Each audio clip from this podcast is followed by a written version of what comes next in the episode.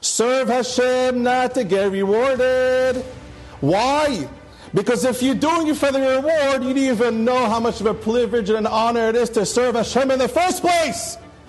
Why would a person ask for more reward? The greatest reward is the fact that we can serve Hashem in the first place. The fact that we can keep Shabbat. The fact that we can keep kosher. The fact that we can daven. All these mitzvot that we have, all the mitzvot that we have. Thank you Hashem for giving us the zechut and the honor to do it in the first place. Of course, there's reward to Olam Haba. But why think about that?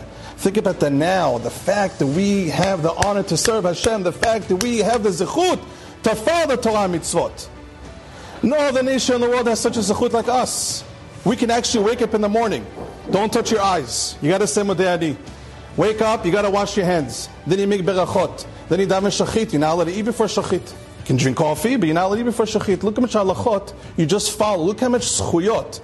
How much commandments, how much pikudei Hashem we have just waking up in the morning, the first 10 minutes. Then you go to shul, you put on tefillin, and then you daven, and then you want to have bread, you got to wash, and bekat mazon, and then you go to business, you know, you can't steal, you can't lie, you got to watch out. There's so many mitzvot, there's so many opportunities the whole day to serve Hashem.